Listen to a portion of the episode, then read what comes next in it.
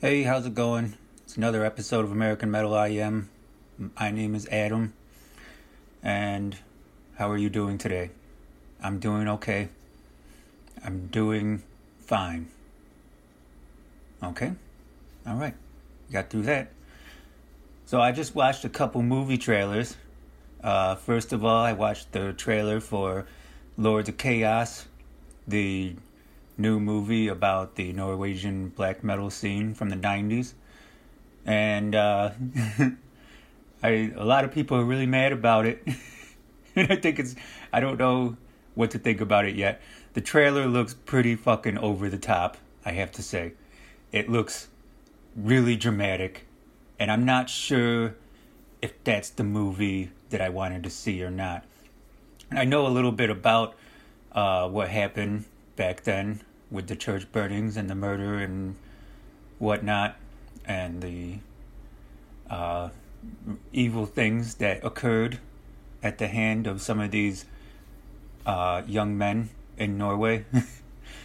and this movie looks like they're really trying hard to make it look awesome. but I guess I'll have to watch it and I'll see from there. Uh, I also watched the trailer for uh, the new movie about Ted Bundy with uh, starring Zac Efron. A lot of people are really excited that James Hetfield is in it. Uh, I guess I guess his acting skills are getting good reviews, so that's kind of cool. Uh, I guess he plays a police officer, but the thing I found interesting about this movie is the title.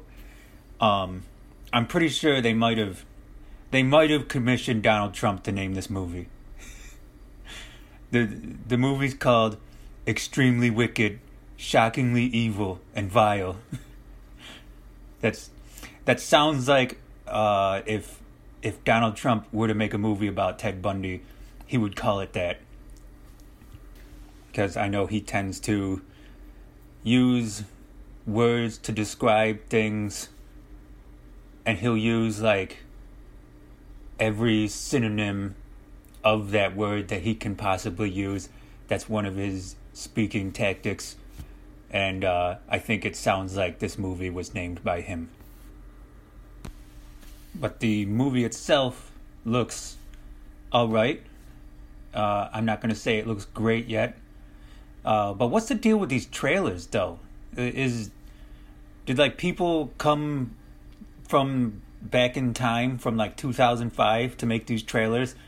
They're all like, they got like this, uh, like generic heavy metal sort of theme music going on in the background while while people in the trailer are saying like awesome lines and you really don't know what the movie's about. The the Lords of Chaos movie, it looks like there's like all kinds of things going on that I'm not even sure happened in real life. So I I I also just I know that a lot of people from that area of the world who participated in those things aren't really happy about the movie. But I've heard mixed. Uh, I've heard mixed um, reviews about why that is, and I'm not sure what to think of that yet. But yeah, these trailers are just so exciting looking, and I don't know if it necessarily calls for that. I know they're trying to get people to come see the movie, but it, it, it's it's they're they're old school trailers, for sure. I would say. Okay, something else that's in the headlines here. This is according to Blabbermouth.net. Uh. As apparently Mike Portnoy says that he would play with Geddy Lee and Alex Lifeson if asked. Okay, there's a few things going on here. Number one, they're still talking about Rush playing again. And if Rush doesn't want to play, no one wants to see him play, especially without Neil Peart. I'm not saying Mark Portnoy, I, I'm not saying there's anything wrong with him. He seems like a good guy. He's the drummer of Dream Theater, last I knew anyway. And uh, I, I don't know if you can be in Dream Theater if you're not like some type of outstandingly nice person. Um, So I'm not I'm not saying any of this to knock him or anything. Obviously, number one, obviously he would play in Rush if he was asked to. That's like asking someone, "Hey, you want a billion dollars?" It's almost like asking someone that. It's like, "Oh, do you want to play drums in one of the greatest rock and roll bands of all time?" What are you going to say? No. Apparently, Alex, according to the article, Alex Lifeson and him did speak a couple of times, but it, it doesn't sound like much other than that has happened. Now, this is a this is somebody spent time and effort in writing this article. Why not ask him cool stuff about what he's doing with his life right now? This whole article is about Rush. They're doing an interview with Mike Portnoy, who's never going to play in Rush. And if he does, it's it, I, I don't know if anyone really wants that to happen. And I, I I'm just I don't know. This this this article is uh, I, it, it's a it's something that annoys me because they they have a very talented drummer here. They're here giving an interview he's given his time to these interviewers and they just ask him about Rush the whole time. I mean, I mean, maybe he doesn't mind. I don't know. It's like, hey, how you doing? You know, you're uh, you're a very successful musician. You're one of the most successful drummers out there. You know, but what about Rush though? You know. All right, I'm done talking about that. I'm sorry. Looks like Tool's new album is coming out uh, finally. And I would say a lot of stuff about this, but it's the tools at the mercy of their fan base, and their fan base is never going to say they do anything bad. So, what I would say is because of the anticipation of this album and how long it's been in the making, people should expect it to be nothing less than amazing. But it's going to be fucking mediocre and everyone's going to love it. So that's all I have to say about that. But I will say that I hope I'm wrong about that.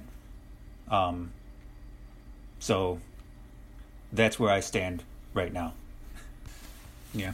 And oh, I heard that uh, Overkill is coming on a tour with Death Angel. Uh, that's supposed to be, I think, in the spring. I believe they're coming to near where I live, and I I'll probably go. I don't. Know, I think it's in the spring. Let me look it up real quick here. Let's see. We got okay. This is on Metal Injection. Um. And what the fuck?